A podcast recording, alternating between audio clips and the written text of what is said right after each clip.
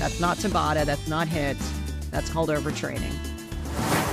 Welcome to the B.rad podcast, where we explore ways to pursue peak performance with passion throughout life without taking ourselves too seriously.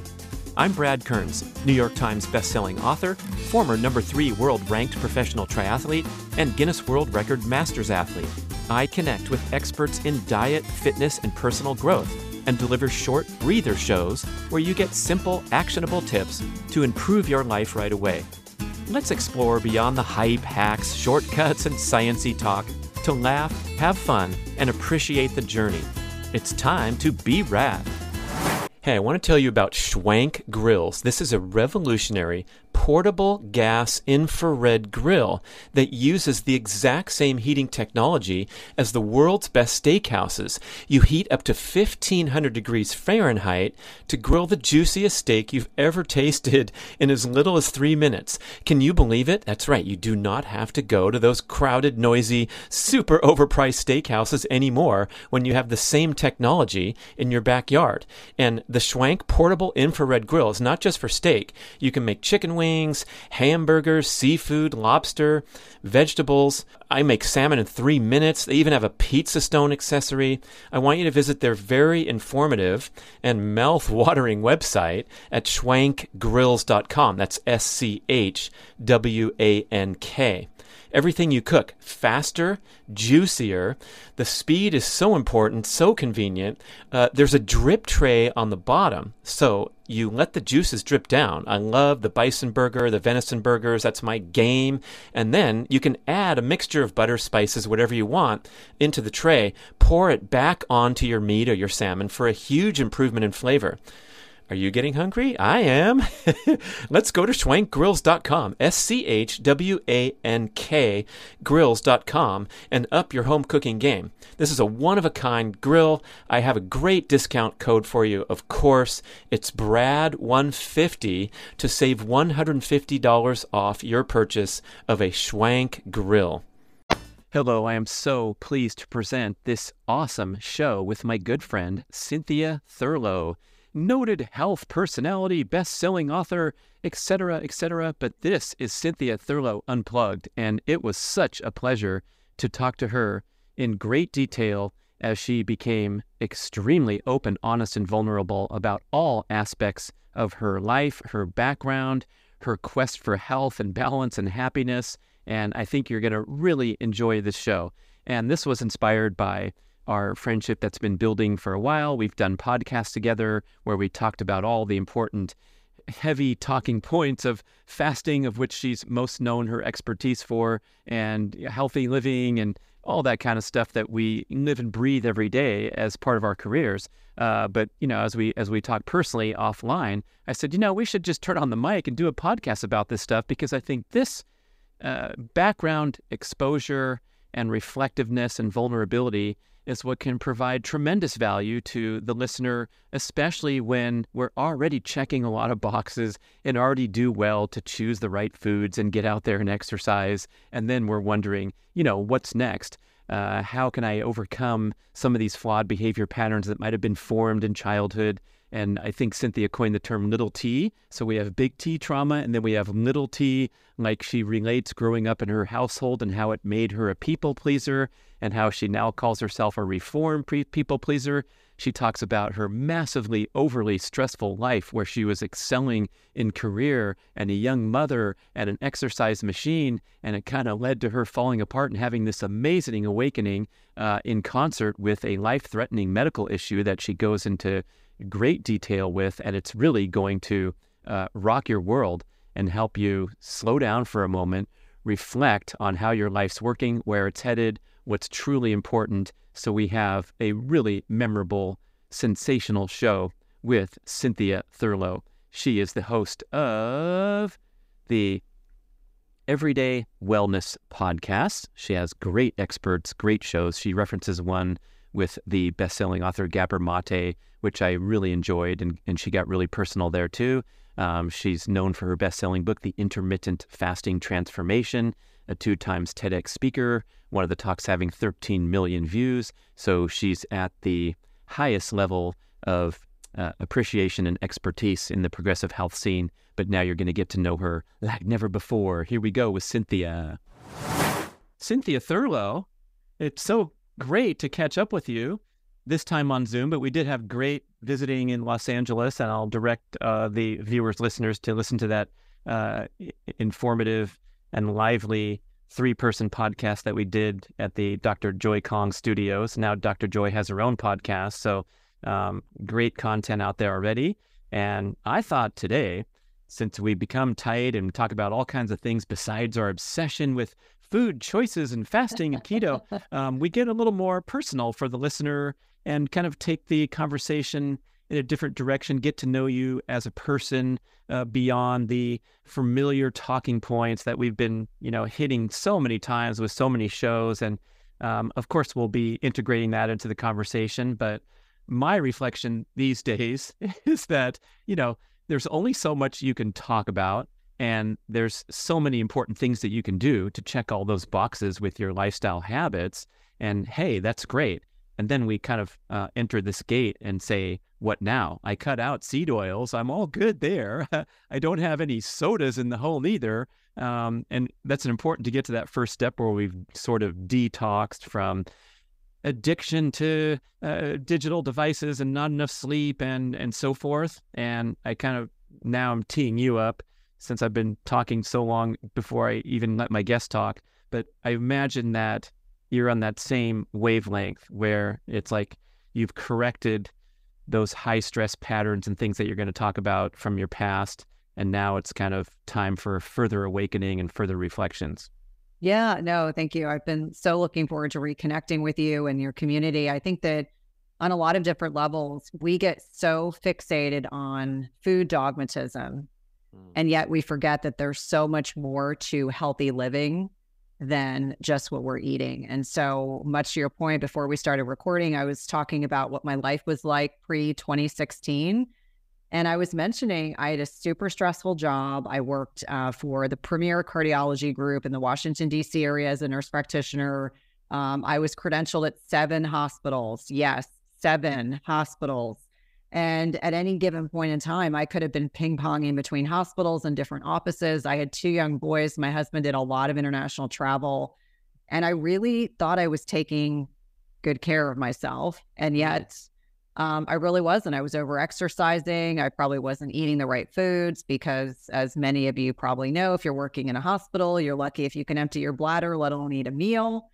And it was like that for years and years and years until I hit a wall. And so I always say it's a blessing that I got to a point where my body made it very clear to me that I was not taking as good a care of it as I would like to. And so I, I always say it sets the stage for the second part of my life where I acknowledge how important it is what our sleep quality is like, how we manage our stress, the right types of exercise, um, being surrounded by the right types of people that bring joy to our lives and having healthy boundaries and all the things I had to kind of learn the hard way, being a reformed people pleaser.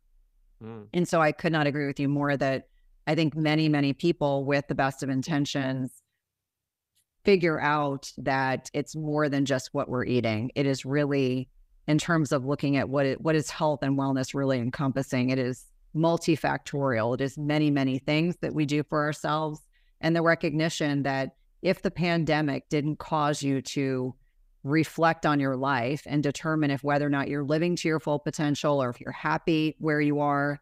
Uh, I, my husband always says everyone in, during the pandemic either became a hunk, a drunk, or a chunk.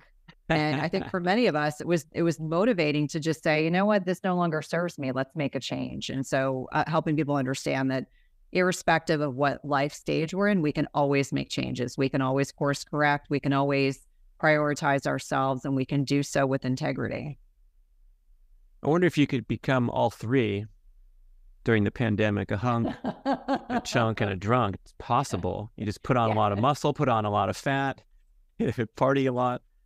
So you related quickly those um, those high levels of stress and engagement and peak performance. And I see this pattern frequently among the goal oriented, type A driven, motivated people where um, we're compelled to push and challenge ourselves and excel in the workplace and go get your credential at your fifth, sixth, and seventh hospital.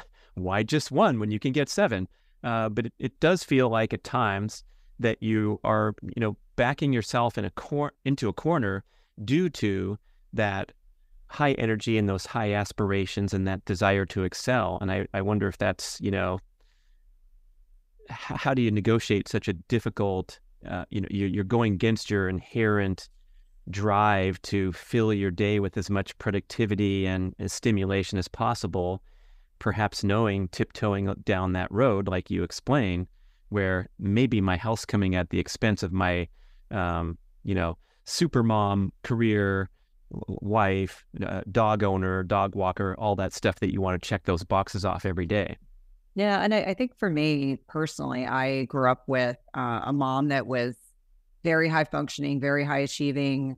When she retired, she oversaw one of the largest medical systems in the United States. And at the expense of her health for many years, was only getting three to four hours a night of sleep. And even to this day, five years into retirement, still can't relax and sit on the couch or watch a movie. She's just always feels like she has to be doing things. And it really served as a reminder to me that I don't want to replicate that in my own life. Like I I obviously want to be successful. I want to be able to provide for my family, but not at the expense of my mental, emotional, and physical health. And so I use my mom as a as a barometer. We talk openly about this, so I'm not sharing anything that she wouldn't share openly herself. But when she retired, she lost 20 pounds. And I think it had a lot to do with the poor quality sleep and the chronic, highly elevated stress that she was dealing with in her job. And so it just, I think for many of us, we grew up watching what our parents do, and we assume that that is what we need to be doing. And I, I think in the case of many people, they keep themselves busy because they don't want to focus on their feelings. They don't want to deal with mm-hmm. what's nagging at them. And being busy is in many ways is perceived as something that is um, something that we should be looking towards as as a goal for ourselves. And yet, I, I think that being busy is a sign that you have um, you have some work you need to be doing internally. Like I, I oftentimes will will feel that if I'm trying to keep myself busy, what am I what am I not dealing with? What am I trying to mm. distract myself from? Are they uncomfortable feelings that I don't want to process? Mm. And so in, in the case of my parents, I think that's why they were driven to be as successful as they have been. Well, it's also clear that we get an immediate payoff for being busy and productive. And I reference my time as a professional triathlete where uh, fortunately those times when you get out of balance and you let your work ethic and your competitive intensity get overboard, you get slapped in the face so hard that there's a lot of um, incentive to recalibrate and get in touch with your emotions and your, uh, you know, uh, psychological frailties and so forth. But the payoff is fantastic when I get on my bicycle seat and ride 120 miles and come home uh, that evening and say, I just accomplished tremendous goals. I'm now going to kick ass at the next race. Everything's great because I worked myself to, you know, exhaustion. And I think um, we can't discount that payoff that you get from being the, uh, the, the super mom in your case, and that's hard to balance with, let's say, our long term best interests or sitting and breathing and taking some time on the meditation cushion to uh, reflect on, you know, what what are truly your your values and beliefs and highest priorities? Is it just being, you know, checking the boxes and being busy? Yeah. And I, I think that, you know, after working with thousands and thousands of patients and clients, what I've come to believe is I think many people are just completely unaware of the net impact of a lot of their choices until they have an illness, until they, you know, are so tired they can't get out of bed, until they have an injury. You know, obviously you're an athlete.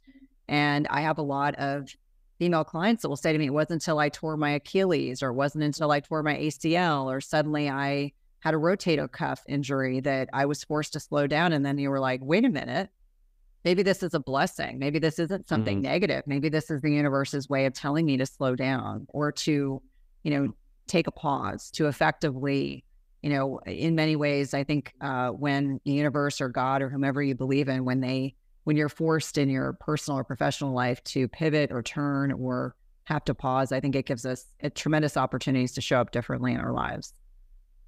Yeah, unfortunately, it takes um, those those setbacks to spur an awakening. Although I would love it for people to listen to my account on my podcast of overtraining and how I got injured and burnt out and then stay away from it. But it is pretty difficult to um, manage those attributes, those positive attributes that get you through school, that get you up the corporate ladder, and then also be instructed to uh, how important it is to uh, sit on a rock and, and stare off into space. It just doesn't doesn't line up well, particularly in, in my athletic example. Like, wait a second, you mean I'm supposed to sit on the couch and, and watch videos and that's how I'm going to rise up the rankings of the best athletes? And the answer is yes, uh, not to mention slowing down and watching my heart rate. And so, you know, letting guys pass me in practice over and over again, knowing that that discipline will pay off on race day.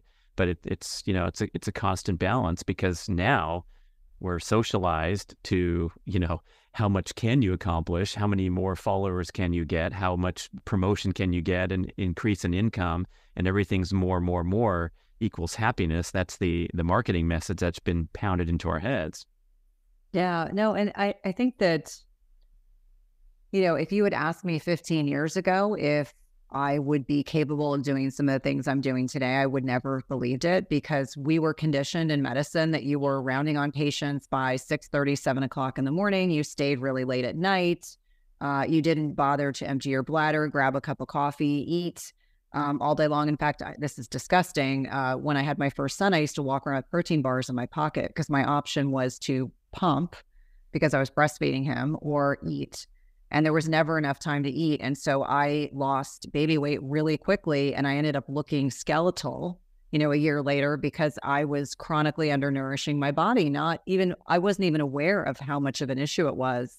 But yet, when the caretakers and the healthcare providers aren't taking care of themselves, what does that mm-hmm. say about us as a society? And this applies to people who are undernourished as well as, you know, how many healthcare professionals out there are not metabolically healthy mm. and how many of them are obese, overweight, have exactly the same disorders and diseases that we're treating our own patients for. And we really have to serve as an example. So, to your point, I can't show up speaking to perimenopausal, menopausal women if I'm not doing the work myself. Otherwise, I'm a mm. huge hypocrite. And to your point, if you would ask me 15 years ago, would I spend, you know, 30 minutes on a PEMF mat and doing, you know, gratitude work every morning and meditation before I started my day, I never would have believed it.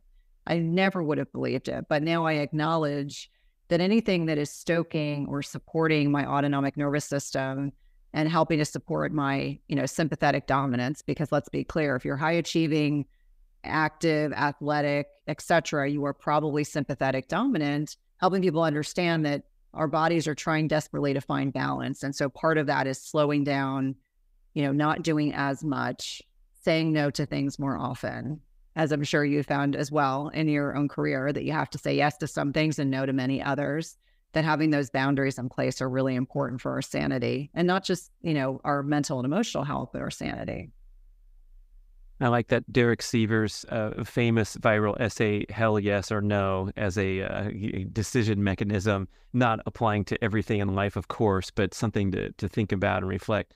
I wonder if in the, uh, the healthcare industry in particular, um, those who are called to such incredible service, often extremely difficult, challenging, and arduous, um, is there a personality attribute there where they put themselves second and that goes hand in hand with their uh, their their calling to uh, to be a nurse and deal with stuff that might be unappealing to uh, you know the next person who's becoming an influencer is their lifelong dream to try different bathing suits on Instagram.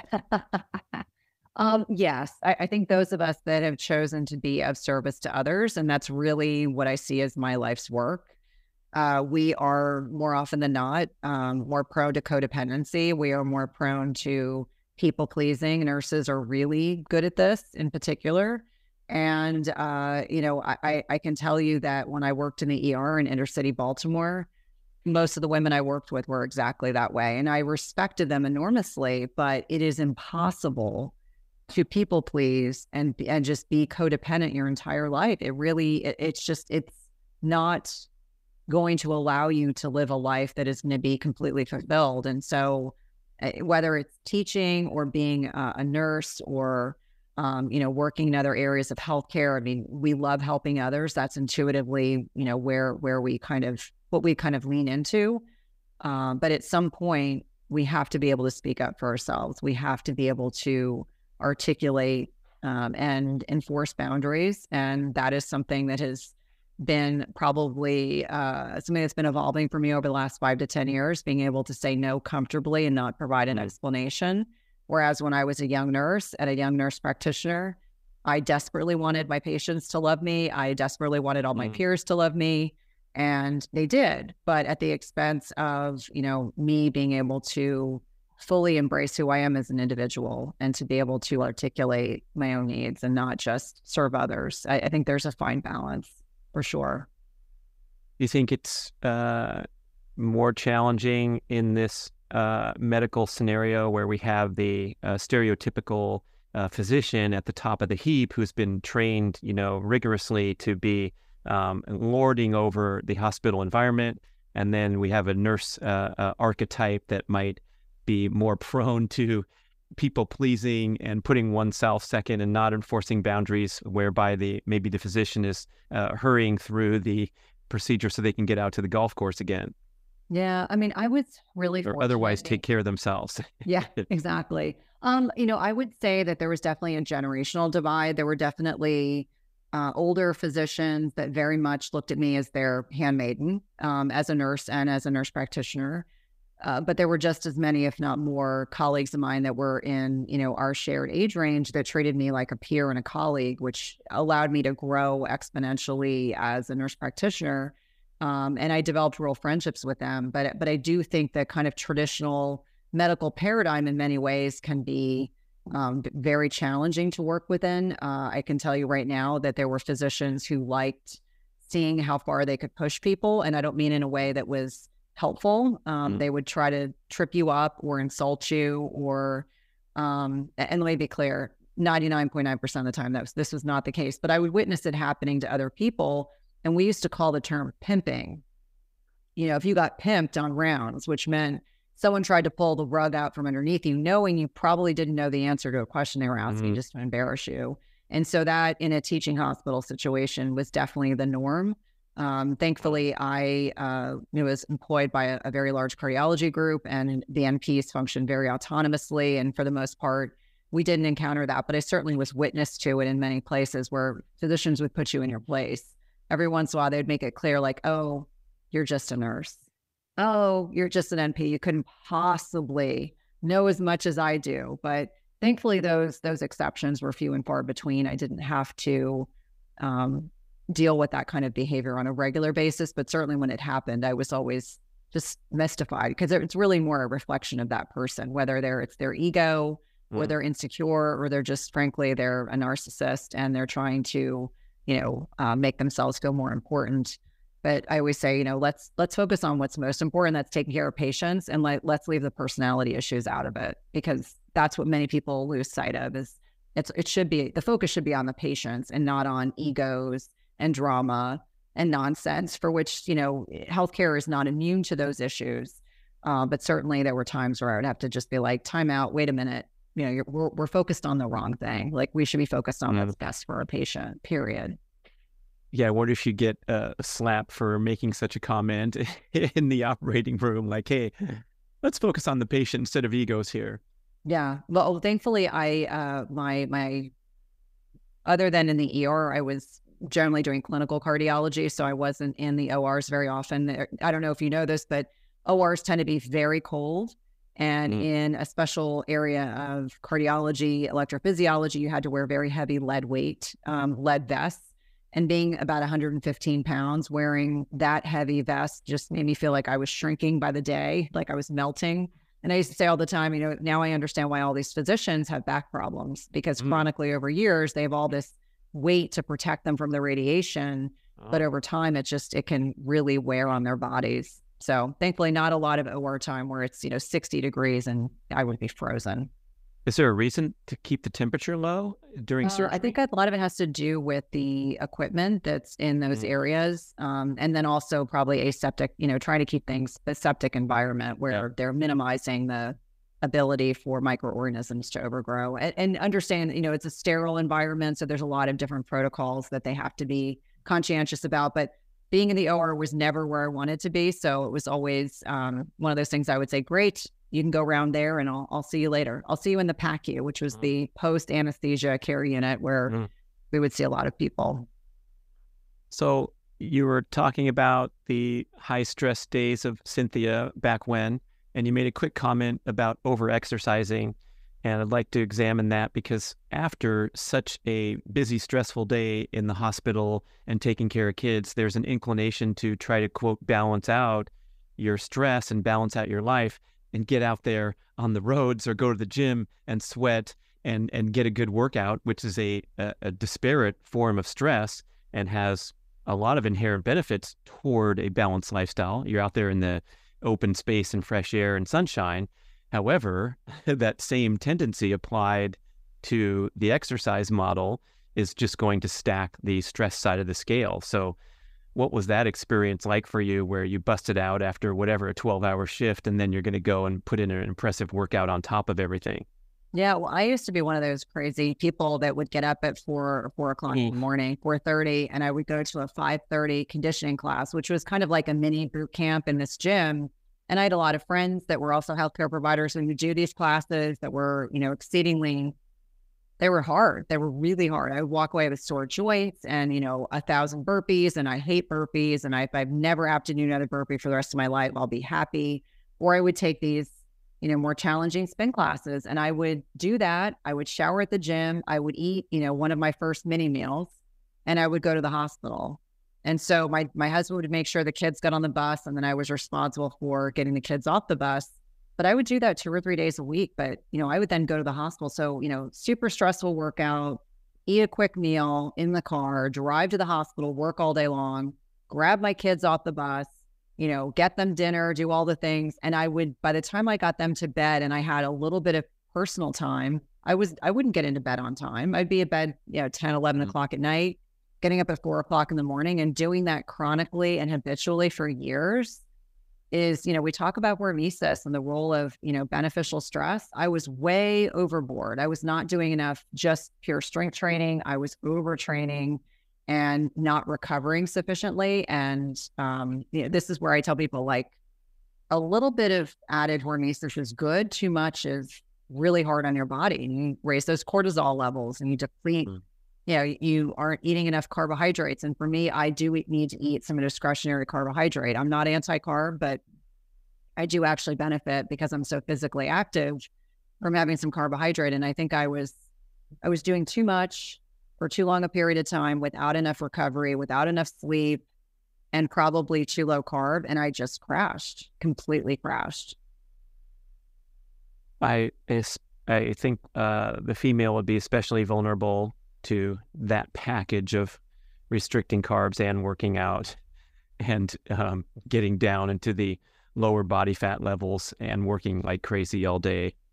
Yeah, and I, I think it's it's also I didn't at that time know that I should be uh, working out for my menstrual cycle. You know, that was all new. This is I would say in the last five to seven years that's kind of come on our radars, but we weren't talking about that ten or fifteen years ago. And so, you know, why would I get migraine headaches when I would take those really hard classes? You know, right before my menstrual cycle? Why would I have less energy in the luteal phase of my cycle and more during my the follicular phase?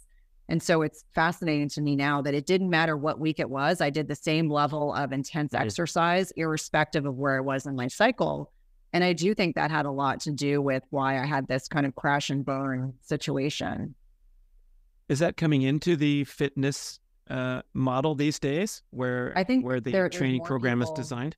Yeah. yeah, I think there there are more people talking about you know fasting for your cycle, exercising for your cycle, eating for your cycle and i'm grateful that that research and that information is is becoming much more available because it explains so much and, and it makes mm. so much sense that there are times in your cycle when certain hormones are are elevated and you're going to have more ability to um, fast longer do more intense exercise maybe get a personal best versus there's a time in your cycle and when women are going to feel like doing less intense exercise. Maybe they're doing gentle yoga maybe they're doing zone two training maybe they're just walking um, versus doing intense, you know, powerlifting and HIIT training. And mm. don't even get me started on the the HIIT that people think HIIT should be an hour's worth of physical activity. And I'm like, no, that's not Tabata. That's not HIIT, That's called overtraining. Yeah, the Tabata protocol um, was a four minute effort. That was the original uh, science and, and the studies with the speed skaters in Japan. And uh, one of the comments from Tabata was that one of his concerns was that it was too difficult for people to complete. And he's talking about the four minute protocol, not the hour long Tabata class that we see on the whiteboard at many uh, fitness centers. And so um, I think the overall misappropriation of the high intensity interval training concept is one of my big beefs with the fitness industry is that it's inherently exhausting and depleting not to mention someone who's novice to intermediate rather than Olympic level performer. And even the top athletes at the very elite level uh, don't train as hard, stressfully eh, by comparison to the average novice or intermediate gym goer whose heart rate is way up there in the zones that the elite would not be performing at too frequently. Yeah, I mean, I think it goes for saying if you feel like you're going to vomit, you're definitely you know, you're definitely hitting that threshold. And and I, I think that I talk about this openly, you know, this triad that I see a lot of women doing where they're chronically over exercising, they are under um, you know, under recovering their bodies, they're restricting their calories, they're fasting too long and and how that has a negative net impact on not just their health, but there was, you know, I'm going to put in air quotes, the results they're looking for, which sometimes are wildly unrealistic and uh, how many women, and I'm sure you probably hear from men too, oh, I want to be as fast, as thin, as fit as I was at 18. Well, that's great. That may not be realistic. And I'm I'm uh, very much a mindset of abundance, and I I want to believe that people can you know achieve great things irrespective of what life stage they're in. However, some things are wildly unrealistic. I can tell you when I look at my teenagers, um, I can't beat them sprinting anymore. And, you know, 117, 115, they're in this man of, eh, massive anabolic growth phase in their lives. And, you know, they were, ex- I was trying to explain to them why this happens physiologically. And I said, you know, I'm at a different point hormonally than I was. And I said, it doesn't mean like I, I think I'm a great outlier as, as an example, as a 51 year old woman. But when I, you know, try to look at 18 year olds, I mean, I'm not trying to keep up with my nearly 18 year old son. I mean, that would be unrealistic. And it's not insulting myself in the process. It's just acknowledging I can stress my body much more easily at 51 than I could at 18. And I played high school lacrosse and loved it. And I was the person that would puke if I got pushed too hard. And I mm. used to always say, like, that was great, but I don't want to be there at this point now. I have zero interest in in, you know, vomiting because I pushed my body to a point of no return. So when we talk about your example and others that can relate, we're talking about, I would say, a narrow sliver of the population that's in that type A category and has the penchant to to overdo it. Um, there's another huge slice of pie where um, people need to get that junk out of their mouths all day long and get up off the couch and exercise. And there's probably other podcasts to appeal to the get up and go audience. Uh, but the the um, the, the penchant for overdoing it and overstressing it and trying to be super mom in, in, in the female example, um, do you think that can be uh, unwound as we go back and reflect on upbringing? There's these popular notions now about ages zero to seven in your subconscious programming that you're playing out the rest of your life. Yes. Um, I, I would say that a lot of my personal programming is a byproduct of growing up with parents that got divorced when I was seven. And so at a very young age, I um, was forced to be, well, forced. I, I, wasn't given the choice. I had to be achievement oriented. Hmm. And I became a people pleaser because there was a lot of um, physical and emotional violence in my house. And so the only way that I was able to navigate that environment was to be the good kid and be the people pleaser because if I didn't cause ripples or waves or problems, then I was left out of all that negativity. And so I would probably guess that a lot of why I am the way I am today, you know, serious, motivated, goal oriented, probably was was embedded in me at that stage of life. But I, I oftentimes like to say that I'm not looking for sympathy. I just talk very objectively and openly about my circumstances. And I view my parents with tremendous compassion and love, and they did the best that they could. But I am absolutely the person I am today because of the environment I grew up in, which was not particularly stable and was certainly not um, particularly healthy. But I managed to navigate. I would say I'm a survivor, mm. but I do think that those survival tendencies have, have done well for me throughout my life um, it's allowed me to kind of you know focus in like i would say put the blinders on and focus and i can do that better than anybody. Mm. but i'm now at a point in my life where i like to think more thoughtfully about things that i'm doing. You know what's the motivation? What what makes me or drives me to be that way?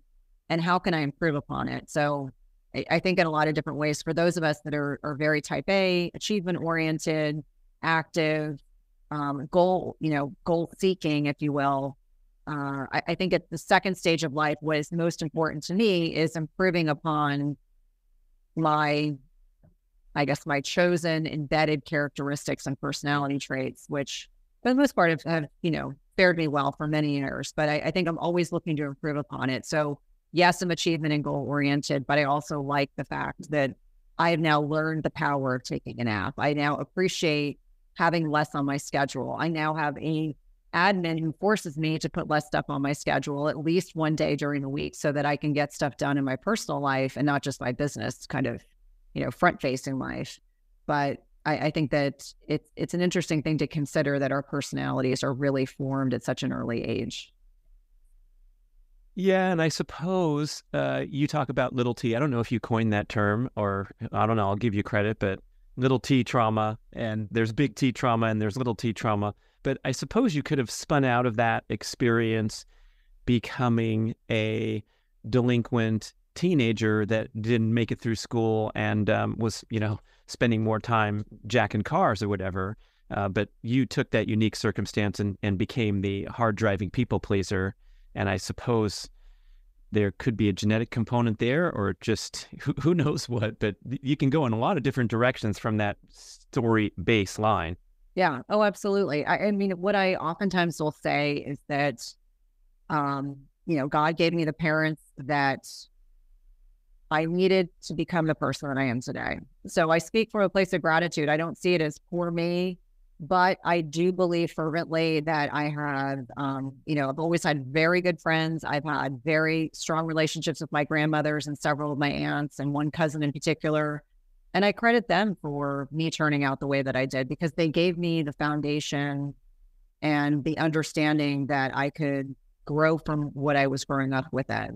And I don't even think I understood at the time how important those relationships were and how much they have really molded me to this day. I just was at a family wedding and I saw several of these wonderful people that I'm alluding to that made such a difference in my lives. And I tell them all the time, you have no idea how important that you were like a lifeline. You were like my life preserver, mm. you know, as I was trying to make my way through, you know, when I still lived at home. And so of course, going off to college allowed me to kind of take that leap and, you know, get into a state of mind and environment where things are quiet. And I can tell you, I married someone who, uh, you know, provided a lot of like safety and security and mm. definitely reinforced for me, you know, quieting that autonomic nervous system. There's a lot of mm-hmm. research coming out talking about how early childhood adverse childhood events, they're called ACE scores, high scores for women in particular put them at risk for developing autoimmune conditions and weight loss resistance and deal with a lot of other kind of heavy things. And I remind people that, you know, growing up in a house that was very loud and there was a lot of screaming and a lot of not so pleasant things, I have a very quiet house. I take great pride in my very quiet house. And even though I have all boys, we have always had a relatively quiet house because mm-hmm. that is, you know, what we've kind of set for our family. And I think that's made a lot of difference, not just in where I am in time and space in my business, but also personally for me, you know, feeling safe in an environment where, you know, those those same things that I grew up in were not replicated for my own children.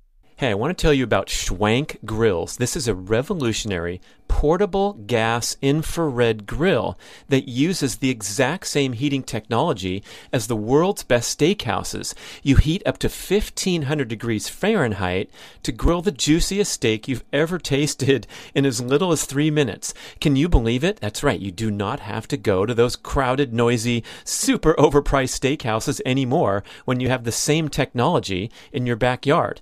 And the Schwank portable infrared grill is not just for steak. You can make chicken wings hamburgers, seafood, lobster, vegetables. I make salmon in three minutes. They even have a pizza stone accessory. I want you to visit their very informative and mouth watering website at schwankgrills.com. That's S C H W A N K everything you cook faster, juicier. The speed is so important, so convenient. Uh, there's a drip tray on the bottom, so you let the juices drip down. I love the bison burger, the venison burgers. That's my game. And then you can add a mixture of butter, spices, whatever you want into the tray. Pour it back onto your meat or your salmon for a huge improvement in flavor. Are you getting hungry? I am. Let's go to schwankgrills.com, S C H W A N K grills.com, and up your home cooking game. This is a one of a kind grill. I have a great discount code for you, of course. It's BRAD150 to save $150 off your purchase of a Schwank grill.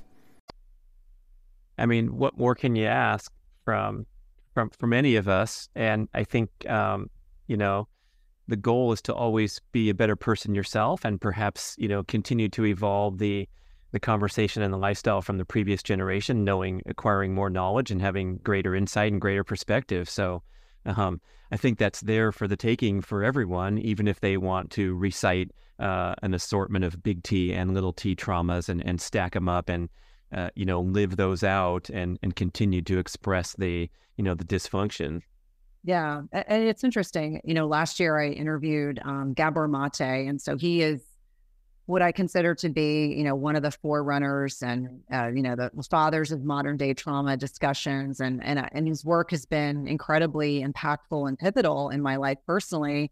And when I interviewed him, I told him, I said I could not have done this interview if I had not done the work. Wolf. And so, you know, the most personal podcast I had ever done was with him but it was because I was ready to be able to talk about things openly and without judgment and in a way where I can I can clearly see why people sometimes don't make the best of decisions, but you know, your your childhood experiences don't have to be your destiny. You know, you can use them as opportunities to um, move beyond that and to raise your children differently. I always say, you know, adversity gives us every opportunity. And so that's how I've chosen throughout my lifetime when I've had things that have not worked out the way that I wanted them to. I've just decided, okay, we're going to find a reframe. And it's not being a Pollyanna, it's not being unrealistic. It's just saying, mm. you know, th- this was put in my path to make me stronger and wiser and to allow me to move forward in my life.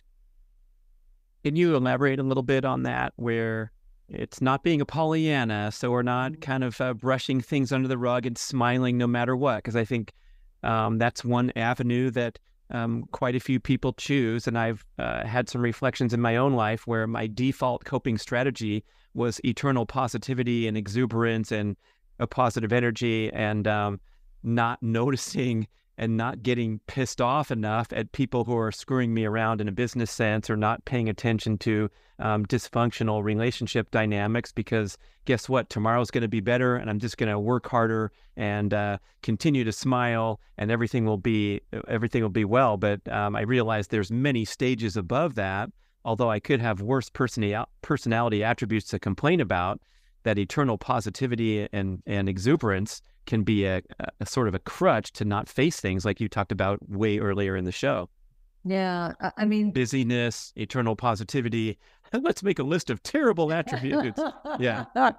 Um, you know, I, I, think the best example I can give, uh, the most recent example is that in 2019, I went on vacation with my husband, came home, thought I had food poisoning, and ended up having a ruptured appendix that kept me in the hospital for 13 days. And I had a slew of complications and had a wonderful surgeon who was willing to go the extra mile to figure out what in the hell was wrong with me because I was not doing well. You know, five days in, they were kind of shaking their heads and saying, We don't know why you're septic. We don't know why you're so sick. You shouldn't be this sick. This is five And- days after your surgery. You're still in. Tr- No, oh, oh, five no, days I- before. No, so when I got to the hospital, um, and I'll never forget this date because it's my brother's birthday. So February 17th of 2019, went to the hospital and uh, they kind of blew me off because they thought I didn't look very sick. And I kept saying to my husband, when a patient tells you they have an impending sense of doom, pay attention to it. I said, Todd, if they don't figure out what's wrong with me, I'm going to die. And I, I, I knew that. I knew it. And so I couldn't sit down. I couldn't lay down. I was in so much pain, worse than labor pain for anyone who's ever experienced that which gives you a sense of how sick I was. And it wasn't until they got my blood work back that all of a sudden things started to move. They're like, um, you have a really high white count. We don't know why. They sent me for a CT scan. I cried in the CT scanner because I couldn't even lift my arms above my head. I my my appendix had ruptured at that point. And by the time they had determined that my appendix had ruptured, my entire length of my colon was inflamed. So it was they call it pancolitis. And the surgeon came in and said, if we take you to surgery now, we're going to take your colon. And I said, please don't take my colon. I need my colon. And my husband said, my wife does not want her colon taken. And I said, can you please give me time? Are you willing to give me a couple days to see if things quiet down before I go to surgery? And so the surgeon was irritated, but said yes. And so they sent me upstairs. And, um, you know, two days later, I developed small bowel obstruction. And then um, on day five, I was still running fevers, and they were still trying to figure out what's going on. And they said, you know, we we're at this point, you're too sick to take to surgery. Now we can't Oh. even take you to surgery. Oof. And um, they started something called TPN. And Brad, you can appreciate this. TPN is called total parenteral nutrition. So day five, I've lost 15 pounds. My muscles are being catabolized because my body's starving. They put me on TPN, which is like a bag of crap, but the bag of crap was keeping me alive. And two days later, they diagnosed that I had abscesses in my peritoneum. So the peritoneum is the uh, the area of your, where all your internal organs are kept. And so I had this, I had peritonitis, I had retroperitoneal abscesses. They had to take me to surgery to put drains into these abscesses. I still wasn't done being sick. A couple days later, I developed a fistula. I mean, I was sick as stink. And they said, We can't do surgery because you're just too sick. We need you to get stabilized to go home, to just sit and wait, and we'll do surgery later. So I'm discharged from the hospital. I've lost the 15 pounds. I look skeletal. I'm so weak and tired. I can't do anything other than take a shower and lay around. And I remember saying to my mom, who was there, you know, anything about Italian mothers, they're very like, they're just all over you. They're trying to get you to eat. Of course, you can't eat anything because your digestive system's a disaster. And I said, I, I want to do this talk. And my, my husband was like, What? And I said, All I wanted to do when I was in the hospital was come home, be with my family, and do this talk. So 27 days after I left the hospital, I got up and did a talk that changed my life. And so at that point in time, I did that talk to prove to my kids I was okay. That was the sole purpose. I did this talk. I went home. Like a week later, I had my appendix out, and I was like, oh, thank God. Well, this is going to be the most laid back, easy summer of all. What I didn't realize is my brain had not caught up to what my body had been through. And so all of 2019, before I could deal with what I had experienced emotionally, mentally, and physically, my business exploded. And so it's almost like everything got put on hold. So remember, we talked about we have ways to distract ourselves from dealing with uncomfortable feelings. Well, the business exploding was the distraction. 2020 comes. Now it's a pandemic. And I tell everyone, just like in 2019, I got so sick, it was a blessing. In 2020, the pandemic forced my family and I to make some really hard decisions. Number one, are we happy where we are? Number two, are we happy in our marriage? This is something I've never talked about publicly, but some really hard conversations, really hard conversations. And what we determined was no, we don't love where we're living. Number two, we realized we are 150% committed to one another. And what we mm-hmm. need to do from this point forward is prioritize our relationship and not be distracted by other things. And so when I talk about blessings, I talk about that, that, so that sickness, that illness allowed me to go on to do a talk that genuinely changed my life. But the most important thing is that when I eventually, when my brain finally caught up with my body, I was forced to deal with my stuff. And a lot of people would have chosen to drink and deny and like, you know, the hunk, the drunk, and the chunk. I mean, or I could have just eaten my way through the pandemic or drunk myself way through, through the pandemic and I dealt with my stuff. And so it's almost like the universe pulled the pulled the rug right out from underneath me. Okay, you don't want to deal with your stuff. First, we're going to have you get really sick, and now we're going to have this pandemic where you're going to be forced to be just with your family for months on end, and you don't see anybody else other than virtually. And so, I think the one thing that the past couple years have taught me is that if you don't deal with your stuff, it will find a way of forcing you to deal with it. And I think when we see these maladaptive patterns, whether it's over exercising, drinking, using illicit drugs, promiscuity, and you, you name it, uh, shopping, whatever it is that people do to, to numb their feelings or they don't want to deal with their feelings, it's just a sign of, of a wound that they have not yet healed. Mm.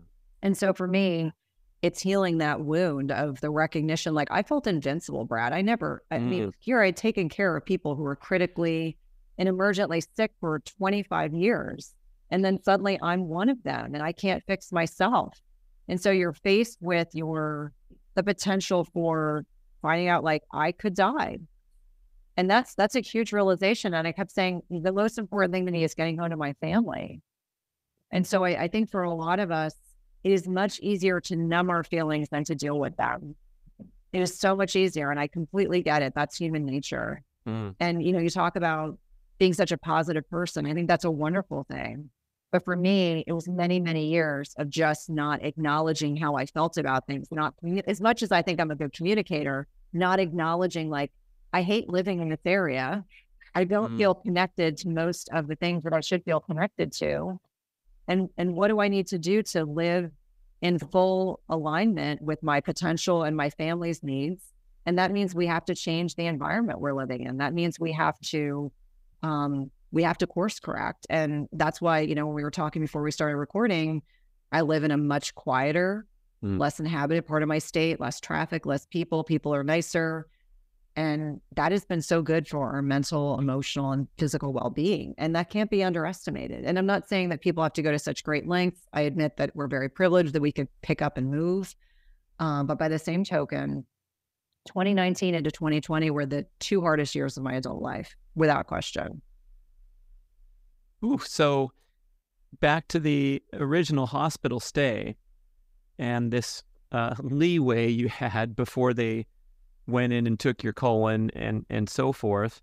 Uh, were you leaning on your expertise as a nurse practitioner to roll the dice in that manner? Because I imagine most people they would say, "Sorry, sweetie, um, here, breathe into this mask." Like they tricked me when I went in for my surgery, and I thought he was testing my lung capacity. It was a clever anesthesiologist. He goes, "Let's see how strong you can breathe into this mask. I want to count ten times." And then I uh, woke up, you know, uh, hours later. But um, that sounds kind of um, risky and uh, uh, brazen. However, you must have um, you must have had some resolve, and I wonder if that comes from expertise, or were you confused and scared as well, and just uh, wanted to see what wanted to see if you could course correct. Yeah, no. Well, I, I mean, I guess in my mind, even though I was, I didn't, and by that point, I had at least my pain controlled.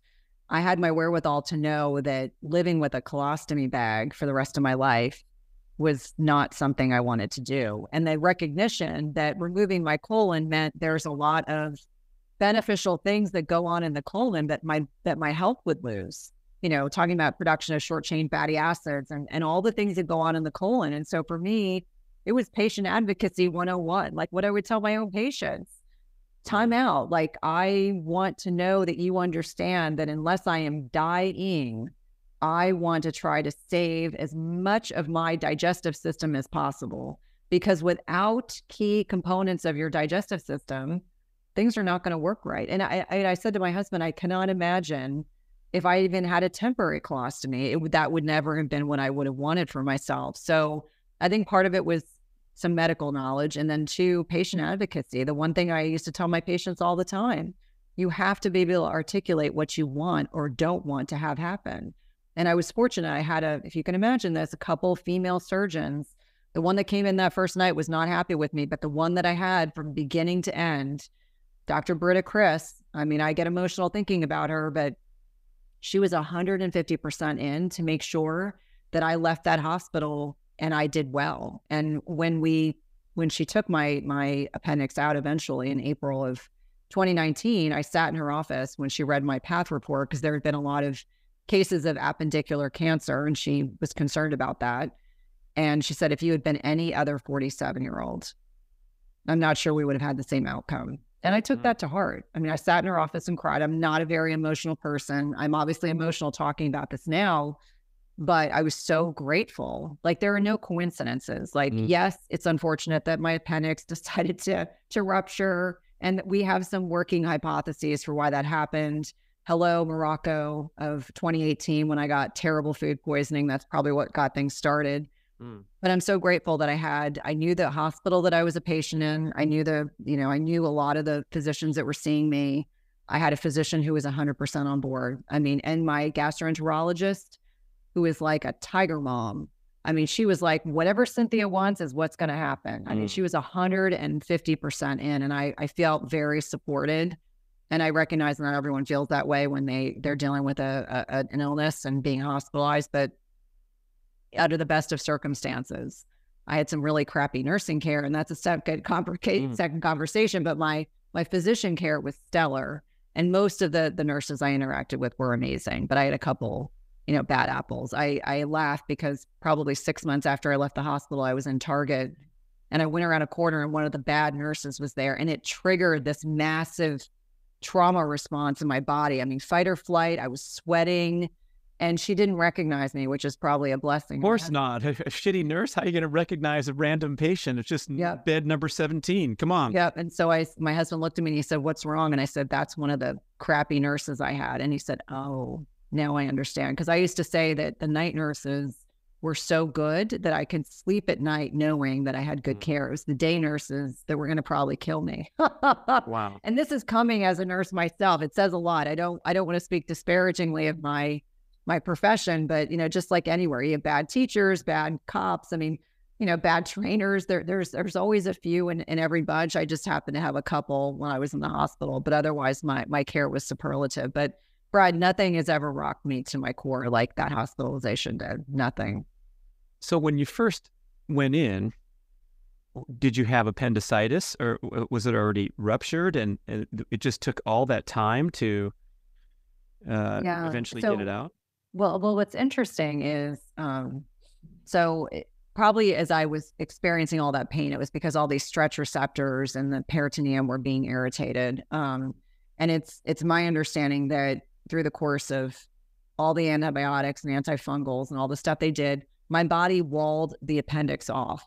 Oh wow! In a little ball. And Maybe so my body we survived in the 1800s or the 3,000 years ago. Yep. Yeah. And so when she when she took it when when Dr. Chris took it out, she, you know, of course gave me lots of photos, which it looks like a worm. Who would have known your appendix looks like a worm? And she said, um, you at, at that point your body had completely encapsulated this appendix, the ruptured appendix. However, it's not a question of if but when when you would have had problems again and you probably would have been even more sick. So, you know, for us it was six weeks after I left the hospital. I had my appendix out. Mm. And that was a breeze. But um, mm. I got re-triggered when they they took me to surgery because they didn't want to do an outpatient procedure. They asked me to do it in the main OR. For anyone that's listening, if you're familiar, the main OR is where the big surgeries go. Mm. And that triggered me because I was like, I don't want to be stuck in the hospital. What if something happens? And sure enough, they gave me too much narcotics and I had a hard time waking up. They had to do three rounds of Narcan to wake me up. And my surgeon was laughing and said, Now you understand why we wanted you in the main OR because you would have overstayed the outpatient surgeries hours because it took so long to wake you up. And I think they probably gave me extra narcotics just to make sure I didn't wake up after all my other experiences. But yeah, it was a very interesting process. But the appendectomy was a breeze in comparison to the hospitalization and all my little procedures that I had while I was in there. So you're referencing this as the grand turning point in your life, and now you're into phase two. And so uh, the awakening that you experience after you know being in life or death circumstances, what does that look like when you emerge and realize you're going to survive? You have a colon, and now you have open roads ahead. Yeah, I mean, I, I think there's there's no fear in my life. I don't fear anything because I feel like the, the worst thing that could have I could have ever been through. Um, you know, personally, I, I've been through it. You know, talk about being physically sick and then, um, you know, being motivated to reinvest myself in um, my my family and my lifestyle and my marriage. And I, would say all the time, like I, Todd and I choose to be married every day. It's a choice. Mm. A lot of people don't realize that it's it's not just this passive conduit. You've been married for so long, and you don't have to invest in your relationship. And I think a lot of people fall into fall into that mistake or that mistaken mentality. And so for me, my lifestyle now is filled with if it's not a hell yes, it's a hell no. Um, I have a lot of healthy boundaries with individuals that I needed to have healthy boundaries with mm-hmm. in my family. We spend a lot of quality time together. Not that we didn't before, but now I have teenagers, and you know their their interest in being around their parents is is uh, variable day to day, week to week, as I'm sure you know. But I think the way that I I look at my life now is um, it's doing more things that that bring us joy and I'm not very focused on people's opinions of me or what I'm doing or how I live my life. I want to serve my community and serve my listeners and be a great mom and, you know, launch my kiddos as sad as it makes me to realize that, you know, we, we're on finite time with our kids. Um, that I want to make sure that the time I spend with them is is substantive and you know filled with joy and allowing them to launch into these incredible human beings that they they will be. This is the first summer that they've been um, doing classes at a, a, local university and so one spent two weeks at duke and the other one is there right now and it's been really good for all of us to have that little bit of separation. I know my 17 year old was very ready to apply to college in the fall. I know my 15 year old is terrified of the idea of going off to college, and, and this has been good for him in terms of growth. But I, I, think a lot of what it comes down to, Brad, is being very clear and intentional about where I mm. spend my energy and my resources and, you know, where my focus needs to be and not worrying about stupid shit. Mm. I think a lot of us worry about stuff that really doesn't matter. And I'll include in that the rampant materialism that, was the world that I lived in for so many years. Not that I per se was into that because we didn't have, um, you know, the disposable income that a lot of other people had at that time I remember it was just keeping up with the Joneses. That was the mm-hmm. mentality bigger houses, bigger cars, more things, more expensive vacations. And that to me was very um, toxic to be around and, and not aligned with who we are as individuals. So where we are now is beautiful and wonderful and just much more in alignment with where we want to be. And the original phase one, Cynthia, and the programming that you received and the, the little teas um, did not vaporize and vanish forever. So I'm wondering, like, you you talk about recommitting to your marriage every day. I love that example. I think uh, certain experts have referenced that. It just throws the um, the cultural programming on its ear, where you're standing up in front of everybody and saying "forever and ever," uh, with with you know "till death shall we part." And it's like, wait a second, how about if we wake up every day and say, "Hey, you good for today?" Or do we need to do we need to you know not take anything for granted? I, I love that that that spin. Um, but I'm also wondering, uh, do you have to, you know, consciously resist the temptation to go and distract yourself and immerse into overwork, overexercise, knowing that's, um, you know, a, an element of your of your makeup? Oh, of course, every day every day. But I, I, I you're supposed to say no at this point because you haven't been very vulnerable yet during the show. And no, okay. no, um, I'll, I'll, be completely honest. I mean, it, it is it is in my nature to be very high achieving, and you know, now I'm just very deliberate. When these three things are done, I'm done, and my team mm. knows that. Even if it's a launch, it's like when these three things are done, then we're done because. I much like when I worked in the hospitals and the doctors and I would say, at some point we all have to go home because there will be work 24 7 and it's the same way mm-hmm. as an entrepreneur. I'm sure you feel the same way that you could work 24 7 if you wanted to but what does that what does that what message does that tell my family?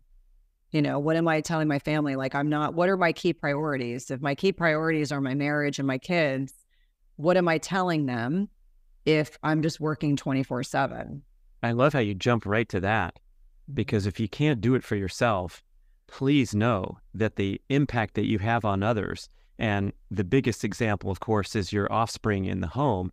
But even so, everyone you interact with, your circle of friends, if you're the one that's constantly uh, uh, uh reaching for the phone during a, a, a gathering when you're out and, and, socializing, it's going to have a ripple effect on everyone around you, including uh, attracting like-minded, dysfunctional, out of balance uh, fellow entrepreneurs at the at the summit where we all talk about overworking and, and so forth. And it's it's pretty pervasive and it's it's scary to me because like you, we're in that age group where we can reference those times of our life where we didn't have mobile technology, we didn't have the uh, the obsession, I guess, with consumerism. Maybe we always did, but it seems like everything's escalated now to the point where we have to kind of wrap up like you did with your appendix, form a, a crystallized uh, solution. I don't know. How did your appendix wrap up? Did you did you make like fascia or something to, to encase it so it wouldn't it, it wouldn't bleed you out? No, it's a, it's amazing, and I actually have the the photo of this appendix, and I remember saying like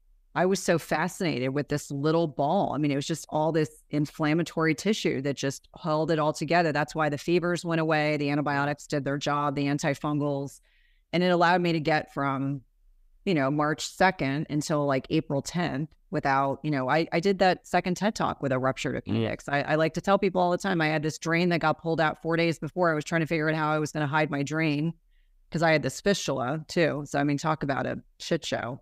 Um, but I, I think on a lot of different levels that, you know, we we are conditioned to be a certain way. And I'm completely human. And when I'm traveling, like if I don't have my family with me, I will work in my hotel room and I will mm. work a lot because I can. Um, like last night, I had a webinar and my husband took our oldest to a movie because I was like, I'm going to have to do this webinar and it's probably going to be 90 minutes. And, you mm. know, then I'm going to be kind of geared up. And he, he knows me well enough. He's like, you know, let's just get out of the house. We'll do something different. But I, I think that one thing I learned from from watching my mom um, with her in the trajectory of her career was she worked 24 7 because she was in a very unhappy marriage. And so I always have to remind myself, like, eventually the kids won't be here as a distraction. So if I'm not investing in my marriage now, mm. it's going to make it harder to to weather the kids being gone. And now we're so painfully close to that. Um, not not not so that my marriage is in trouble, but that you know I'm, I'm imagining like how different it'll be, you know, uh, without the boys being home, you know, every day. So I, I think that our lives give us opportunities to show up every day and we choose how we want to show up.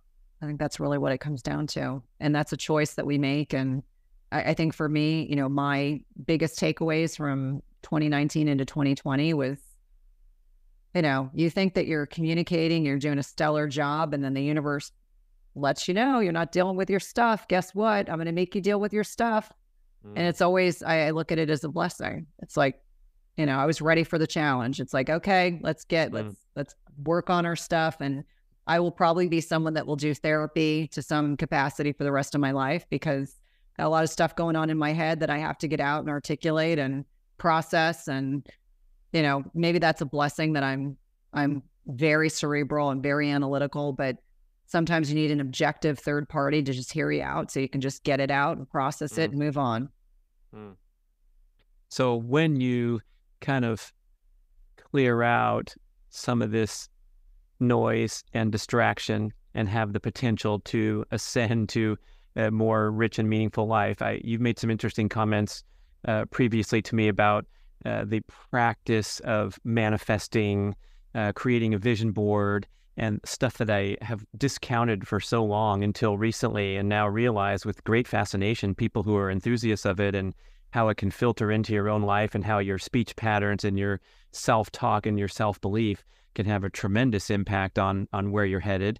I love the quip that um, everything you've you know accomplished to this point today, we dreamed up beforehand, right? We, we imagined ourselves uh, do, doing every possible thing, and so it really does work. But I wonder how that fits into your lifestyle these days. Yeah, I mean, I I I have spoken very openly that um, probably seven years ago, I, I, created a vision board and I was like, oh, this is hokey. I don't really believe in it. And many of the things that are on that vision board have been actualized. And I remember last fall, I, I got to meet Lewis Howes and I got to be a guest on his podcast. And like a big dork, you know, after our interview, which was great, I was like, I'm going to hold it together. I'm not going to get emotional because I felt very emotional. And to his credit, he's a wonderful person. And so I just said, I have to let you know seven years ago or six years ago at that mm. point, I put you on a vision board, never realizing I'd actually meet you and then I'd be a guest on your podcast. And, you know, he could not have been more gracious. But I remember I was like, I didn't hold it together. I was like, not supposed to be a door. Fangirl, fangirl. Exactly. I was like, I'm so good about not doing that. And he was so gracious about it. And it was, to him, it was probably not a big deal. But to me, it's the recognition of how powerful that activity can be. And so it's the understanding like my kids make fun of me. They're like alignment, manifestation, you know, they think that's all, mm-hmm. you know, and it's like, guys, you don't understand. When I'm fully in alignment, I am capable of amazing things. When I'm not in alignment with my true goals and purpose, then I'm distracted. And mm-hmm. so it's it's getting crystal clear about where you want to go in your life. And I think whether it's writing it down, putting photos on a some type of vision board so you can reflect on them. I think that exercise is valuable, even if people don't acknowledge it as such. You know, John Assaraf was a big proponent of this and featured in the movie uh, the the Secret. I think was that was called. I had him on my show, and he was talking about a, a vision board he made, and he cut out a really cool looking house that was in some architectural magazine at the top of a hill with orange groves and uh, this feature and that feature and had it on his vision board. And then he said, you know, later, whatever, a decade later, he bought that very house. Not a house like it, but he went in San Diego County, California, and bought the house that was on his vision board without him knowing right away until he, you know, went back and looked at the picture. So if you're not a believer, you hear that story, you're like, holy crap. that's yeah, like that's, that's like cutting out the the male model with the, uh, the the five o'clock stubble and the gray suit and putting him on your vision board, and then you go meet that dude and find out he's a dick. But anyway, I was trying. I was trying. Uh, if you're just joining us, I'm talking to Cynthia Thurlow, and she's giving us her ideal fasting window. Is it 16-8? Is it 12-12? No, we'll we'll finish off with a quick, you know, quip about your uh, your your core uh, contribution and responsibilities. But what a what an amazing uh, journey we've had. I hope listeners you've you've enjoyed as much as I have. But how is the intermittent fasting transformation and the everyday wellness scene going? You got any got any new exciting insights for us? Yeah, so Everyday Wellness just hit four million downloads, which is really exciting. Um, I'm really proud of that. It's it's probably one of my favorite things I do in my business. Being able it's one of your favorite podcasts.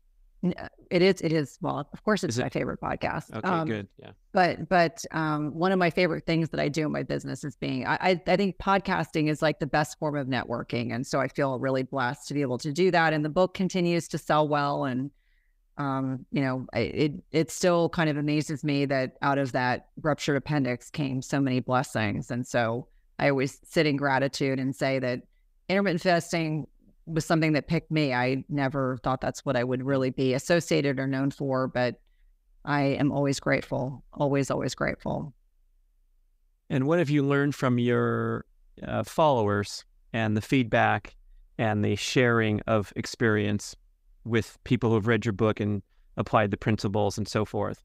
Yeah, I mean, it's always humbling, Brad, to be honest with you, when you connect with people who read the book and, you know, they follow your program or they're inspired to take better care of themselves. And people that have been able to reverse diabetes that have lost weight that are sleeping better that suddenly are able to run a 5k or individuals that um, you know had pcos or metabolic syndrome and suddenly they're no longer on medications anymore.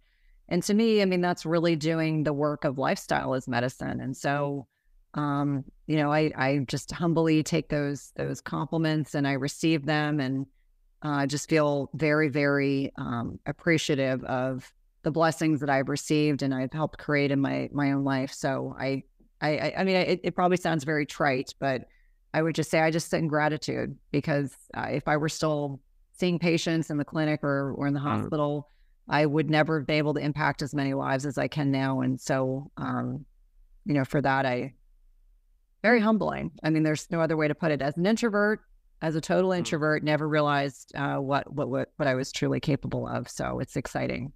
Well, basically, you're keeping people out of the hospital, and straight up uh, t- times thousands and thousands, and the people in the hospital do incredible work. And I think sometimes they uh, absorb a little heat. The medical industry, or the, it's called the sick care industry by the uh, progressive health enthusiasts, and all that's great. But when you're in the hospital, like you relate with your mm-hmm. story, and we bonded over our mutual ruptured appendix stories and how traumatic they were, um, boy, what a fantastic place to be with the greatest medical care and cutting edge. But like, let's all try to stay out of there and utilize that place when we really need it. And otherwise, you know, get the right books, listen to the right podcasts. So we can connect with you listening to that everyday wellness podcast and uh, going to cynthiathurlow.com would be the best suggestion. Absolutely. And and that's where you have access to to everything. Instagram, YouTube, the podcast. Um, be forewarned if you see me on Twitter, it might be a little snarky. It just depends on the day. I've had some people say, Oh my gosh, you're actually kind of like snarky. And I said, never to anyone's detriment. But yes, I grew up in New Jersey and I can definitely be snarky. You're so nice and stylish with all the Instagram posts and the wonderful videos, and then we can go over to Twitter and get get you at the at the end snark. of your busy day crafting yep. the stylish. Yeah. Yep. Cynthia Thurlow, everybody. Thank you for listening. Thanks for being with us. Thanks, Brad. Always a pleasure. Da, da, da. Hey, I want to tell you about Schwank Grills. This is a revolutionary portable gas infrared grill that uses the exact same heating technology as the world's best steakhouses. You heat up to 1500 degrees Fahrenheit to grill the juiciest steak you've ever tasted in as little as three minutes. Can you believe it? That's right. You do not have to go to those crowded, noisy, super overpriced steakhouses anymore when you have the same technology in your backyard. And the Schwank portable infrared grill is not just for steak. You can make chicken wings wings, hamburgers, seafood, lobster, vegetables. I make salmon in three minutes. They even have a pizza stone accessory. I want you to visit their very informative and mouth watering website at schwankgrills.com. That's S C H W A N K everything you cook faster, juicier. The speed is so important, so convenient. Uh, there's a drip tray on the bottom, so you let the juices drip down. I love the bison burger, the venison burgers. That's my game. And then you can add a mixture of butter, spices, whatever you want into the tray. Pour it back onto your meat or your salmon for a huge improvement in flavor. Are you getting hungry? I am. Let's go to schwankgrills.com, S C H W A N K grills.com, and up your home cooking game. This is a one of a kind grill. I have a great discount code for you, of course. It's BRAD150 to save $150 off your purchase of a Schwank grill. Thank you so much for listening to the B.rad podcast. We appreciate all feedback and suggestions email podcast at bradventures.com and visit bradkearns.com to download five free ebooks and learn some great long cuts to a longer life, how to optimize testosterone naturally, become a dark chocolate connoisseur, and transition to a barefoot and minimalist shoe lifestyle.